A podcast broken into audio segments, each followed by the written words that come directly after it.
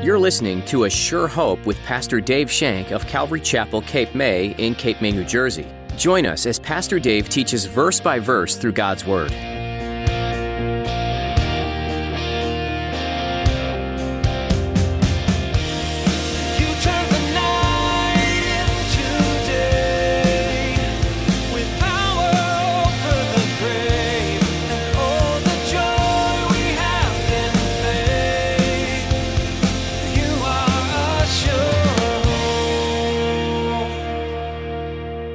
Is able to do exceedingly abundantly of all that we over ask or think. And He does it by power. He does it by the Holy Spirit. The same power that rose Jesus from the grave dwells in us. He does it by power, the power that is working us. And before we begin to have visions of material riches and our wildest imaginations, we need to pause and think about what Jesus teaches regarding the abundant life. The Bible tells us that wealth, prestige, position, and power in this world are not God's priorities for us. Jesus said he came so that you could have abundant life. But what does that even mean?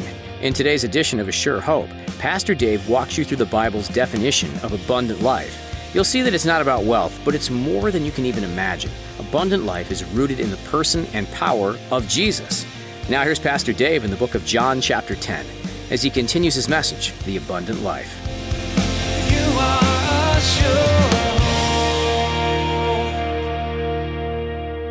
He wants to rob you of your purity. He wants to rob you of your standards. He wants to rob you of your strength and steal it from you. He wants to destroy your power to resist. He likes to rob us of our blessings of serving God and loving God. See, why does he like to do that? Because true life comes from knowing God. True life comes from knowing God. We've all come from knowing Satan. We've all seen his tricks and we've all fallen for his tricks at one time or the other. But there's no life in it. There's no life in it. There's only death. True life comes from knowing God. Satan seeks to destroy your defenses. He wants to draw you away from the Word. He wants to draw you away from fellowship, draw you away from prayer. He places other things that are before your eyes, even good things. He places good things before your eyes, and when you make them a priority before God, He's got you right where He wants you. He's got you right where you want. Because these things draw us away from what we need most. Have a bad day at work? I'm not going to fellowship. Phew. You fall right into his hands. You fall right into his hands. He wants to steal your freedom, and he wants to place you back under bondage. Look at our world today. Just look at what it looks like. We're morally depraved. We live in a world of oppression. The rich oppress the poor, the strong oppress the weak. Various races oppress each other because of racial differences. The majority of the world is not only without God, they're without hope. They have no regard for human life. And this is exactly what Satan wants. Satan wants this because Satan's way is the way of death. Satan cannot give life. He cannot give life, he only gives death. He cannot give life. But, read the rest of verse 10. Jesus says, I have come that they may have life and that they may have it more abundantly. Unlike the thief, the Lord Jesus comes not with selfish reasons, but he comes with unselfish reasons. He came to give himself, not to get. He came to give of himself, not to take from you. He came to give. For God so loved the world that he gave his only begotten Son. He came to give to you. All Satan wants to do is take from you, constantly taking and taking. Jesus came to give you life and life more abundant. That's a life that's meaningful, a life that has purpose. It's a life that's joyful, and it's a life that is eternal. Now, the word ab- abundant in the Greek is presium. It means exceedingly, it means beyond measure. It's, it's a quantity so abundant as to be considerably more than what you can even imagine or anticipate. Jesus promises you a life far better than anything you could ever imagine. Apostle Paul in 1 Corinthians 2 9 says, No eye has seen, nor ear has heard, no mind has conceived what God has prepared for those who love him.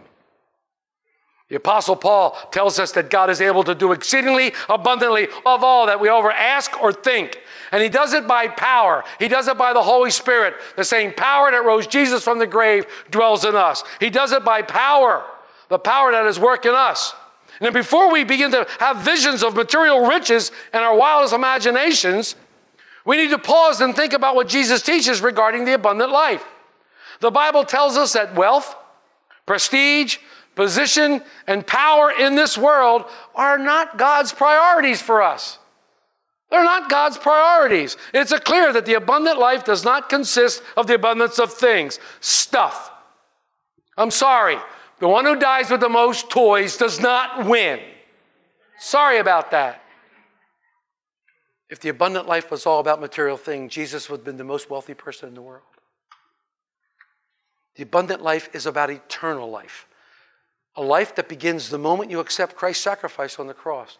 The moment that you become born again into a living hope, the moment you receive Christ in your life and you become born again, receive Him as Savior, and it goes on throughout all eternity. The biblical definition of life, especially uh, eternal life, Jesus Himself gives you that in John 17 3. Now, this is eternal life, that they may know you, the only true God, and Jesus Christ, whom you've sent. Therein is eternal life, knowing God, knowing Jesus. There is no eternal life outside that. There is no eternal life outside that. If you're looking in door number one, door number two, door number three, or the box that Jay has, it doesn't contain life. But if you're looking to a cross, if you're looking for a cross, a place meant to kill is our victory. A place meant for death is our victory. So, what is the abundant life? I can tell you right now, the abundant life is a spiritual abundance. Having a spiritual abundance. Now, physical blessings may or may not be a part of God's centered life for you. I don't know what God has for you. I know some of you have been physically blessed. Praise God. That's a wonderful thing if God has physically blessed you. I think it's great. That's a wonderful thing. But we can't be looking at that as the abundant life. There's so much more to it than that because neither your wealth nor your poverty is any indication of your standing with God. Just because you're wealthy doesn't mean God loves you more than the guy who doesn't have the money. Doesn't mean that. I mean, look at Solomon. Solomon had every blessing you could possibly think of. He had all the things that you could possibly, possibly think of. But yet, when he's writing the beautiful Ecclesiastes, what does he call all that stuff? Vanity. Vanity. Vanity. The abundant life that the Christian has revolves around one thing and one thing only, and that's growing in the grace and the knowledge of Jesus Christ as Savior. And that's where the abundant life is. And what does this teach us about the abundant life? It's a continual process. It's a learning process. It's a practicing and maturing, even when we fail. The abundant life is failing and then recovering, adjusting, enduring, overcoming the present state that you're in. That's the abundant life. That's the abundant life. You look in the mirror and you see your reflection poorly because you really can't see your face right now. But when we see God and if we see Him face to face, oh my we'll be known as we're known. He'll see us and we'll see him, and oh my, what glorious day it'll be. We no longer have to struggle with sin and doubt. No longer have to struggle with anything. The abundant life will be ultimately fulfilled. Now, it's not wrong to desire material things. But as the Christian perspective, our life must be revolutionized. In other words, we must be transformed by the renewing of our minds. We must be transformed and we become new creations in Christ. So must our understanding of what abundance means. We need to be transformed. What is true abundant life? The true abundant life is exhibiting all the fruits of the Spirit that are in Galatians 5 25 love, joy, peace, etc. All those fruits, we exhibit those, we have the abundant life. It consists of everything that is eternal. And therefore, we're looking to the eternal, not the temporal. We're looking for that which is eternal, not the temporal.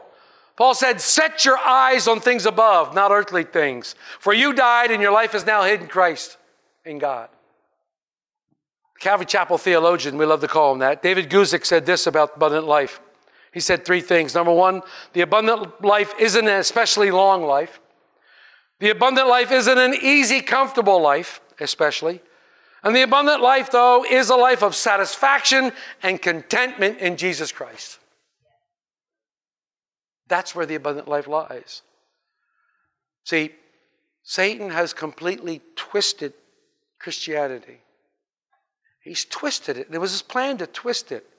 He made Christianity into a religion. He made it into a religion. And when it became a religion, true Christianity basically died. Even in biblical times, Paul spoke of it as having no form. It had no form of godliness. There was no power, no life. The religious system says, now, this is the way you ought to live, and if you live this way, God will accept you. That's what the religion tells us. But then it doesn't give you any help, it doesn't give you any assistance. But Jesus said, now, this is the way, but I know you can't do it, so I'm going to send you a helper. I'm going to send you a parakletos. He's going to come alongside you. It's the Holy Spirit. And He's going to teach you all things, lead you into the truth of me, and He's going to turn you into me. He's going to, from the inside out, He's going to conform you in the image of me. He's going to be your helper. He's going to be the one. And that's the abundant life as we have fellowship together with the Father. The Spirit does for us what we can't do for ourselves. See, no religious system gives us the power to abide by its concepts. Only Christianity is the effusion of God's power to live the life that God would have us live. And it's an abundant life. So I thought long and hard about an example for abundant life. I really wanted to come up with an example for the abundant life, and I, I couldn't get away from Psalm 23. And I think in Psalm 23, you have a beautiful, beautiful picture of what the abundant life looks like. So I'm going to share that with you. First and foremost, in Psalm 23, you read verse 1a The Lord is my shepherd. That's where it starts. If you want the abundant life, the Lord must be your shepherd. In other words, you must have a relationship with God through Jesus Christ by becoming born again. Yes, I said it. You must be born again into a living hope. You must put your faith in a cross that Christ died for you and your sins were taken away by his death. Believing in that, you become righteous in God's eyes by faith. And you're born again. That's where it starts. Then the Lord is your shepherd. Then the Lord is your shepherd. And once the Lord is your shepherd, you can be like David, who wrote this psalm and say, I shall not want. That's the epitome of contentment is I shall not want. Look at it. I shall not want. You have freedom. You have contentment. The Lord is my shepherd. I shall not want. And once again, if you go back to our Philippian verses in verse, in chapter four, specifically in verse 12, the Paul talks about this contentment he has. He says, now I, in verse 11, he said, not that I speak in regard to need, for I have learned in whatever state I am to be content. I know how to be abased. Know how to abound. Everywhere and in all things I have learned both to be full, and to be hungry, both to abound and to suffer. I can do all things through Christ who strengthens me. Paul found his contentment in the Lord. I shall not want. This is the abundant life. And if you go back again to Psalm 23, he makes me lie down in green pastures. The Lord, my shepherd, gives me rest from my anxieties. He makes me lie down. He makes me rest. He makes me rest from my troubles. He makes me rest from my fears. He leads me in a place of a contentment and a place where I don't hunger because I'm fed and sustained by His Word. He leads me beside the still waters. He comforts me and He cares for me and He gives me rest even in the midst of storms because He stills the water. He's with me in the midst of the storm and the waters become still. I didn't say the storm changed or went away, although it could, but more importantly, He's with you in the storm. He's with you in the midst of it. He's with you in the midst of the storm. He calms it within me, the still waters of life. He restores my soul. The Lord restores me. He restores my soul. He brings me into repentance. He takes away my guilt, takes away my shame. And then it says, He leads me in the path of righteousness. I don't know what righteousness is until I get to Him. And He leads me in this path. This is the correct path, Dave. Walk on it. Don't go over there. That's not the correct path. This is the correct path. Walk on it. Be free. Walk on this path. This is the path of righteousness. And He convicts me. And he helps me to walk on that path of righteousness. There's only one path, the correct path because of his great name. He leads me in the path of righteousness for his name's sake. He guides me. He leads me in a place of morality. He makes me conscious of how I speak and how I act towards other. He allows me and helps me to become obedient to his word. He takes the things that would bind me and he throws them away, the things that would bring me down. And they, though I walk through the valley of the shadow of death, I feel no evil, for you are with me. Your rod and your staff, they comfort me. He overwhelms me with his presence, and I have joy. He stands with me in the time of trial. He stands with me in the time of affliction. He stands with me even in the valley of the shadow of death. He's with me. He'll never leave nor forsake me. His rod and his staff take care of me. I know that he's going to take care of his, my enemies with his staff. I know He's going to take care of my enemies with His rod. And if I get out of line, He'll take care of me too. Give me a little shot with His staff and bring me into conviction. But what a wonderful thing that is! What a wonderful thing that is. Just imagine that God loves you so much that He'll correct you. I love that. Satan won't correct you. He'll let you continue down that path until you reach death. He don't care. But God cares so much for you that he'll correct you. Don't despise the chastening of the Lord, it says. Don't despise his chastening. He'll correct you, and he likes to correct you because he's a loving, good, good father. And he will correct you and show you his love and bring you back into repentance and bring you back into the fold. He will take care of you. That's great just knowing that if I get out of line, God's going to correct me. I love that. I love that. I love that. It says, He prepares the table before me in the presence of my enemies. He is my sustenance. He is my portion. He is my daily bread. He prepares the table before me in the presence of my enemies. They look at it and go, Wow, look how blessed you are. And I go, Yeah, it's the Lord. They see that. They see how blessed I am because of Him. He anoints my head with oil. This is the Holy Spirit. Oil always represents Holy Spirit in Scripture. He anoints me with the Holy Spirit because He knows that I'm helpless without the Holy Spirit. He knows that I can't do anything without the Holy Spirit. And He anoints my head till it overflows. My cup runneth over with oil. My cup runs over with oil. Jesus said, Whoever believes in me, out of him will flow torrents of living water. He was talking about the Holy Spirit. The Holy Spirit in me. And I allow that to happen. It's incredible what I see. Holy Spirit dwelling in me, leading me and guiding me. Surely goodness and mercy shall follow me. He is the epitome of goodness and mercy. He is the epitome of goodness and mercy. And when we experience that, we have mercy on others. We're good to others. And I'm overwhelmed by His love and His grace pours out upon me. And I will dwell in the house of the Lord forever. I will enjoy this forever because He's given me the abundant life. He has come to give, not take. Jesus gives. It's a gift. Receive it. Receive it by faith. And I looked at Scripture at something that would represent the abundant life. And a few months ago, no, longer than that now, we were in the book of Joshua, and we were studying the book of Joshua. And when we first start the book of Joshua, Moses is dead, and Joshua now is appointed over the tribe of, as, of all the tribes of Israel. And he wants to take them into the promised land, the land of promise, the land that was promised to Moses and Abraham way back, way back. It was promised to them. They were promised this land. Now he's going to take them in. This land represents the abundant life. This land represents the land of flowing with milk and honey, the abundant life that we can have in God. But two and a half tribes decided, now nah, we don't want that. We don't want to go in the promised land. We're, we're happy where we are. Can we stay here? Yeah, sure, you can stay here. And they didn't go in. What's my point? Did God bless them? Yeah. Did God protect them? Yeah. Were they still God's children? Yeah.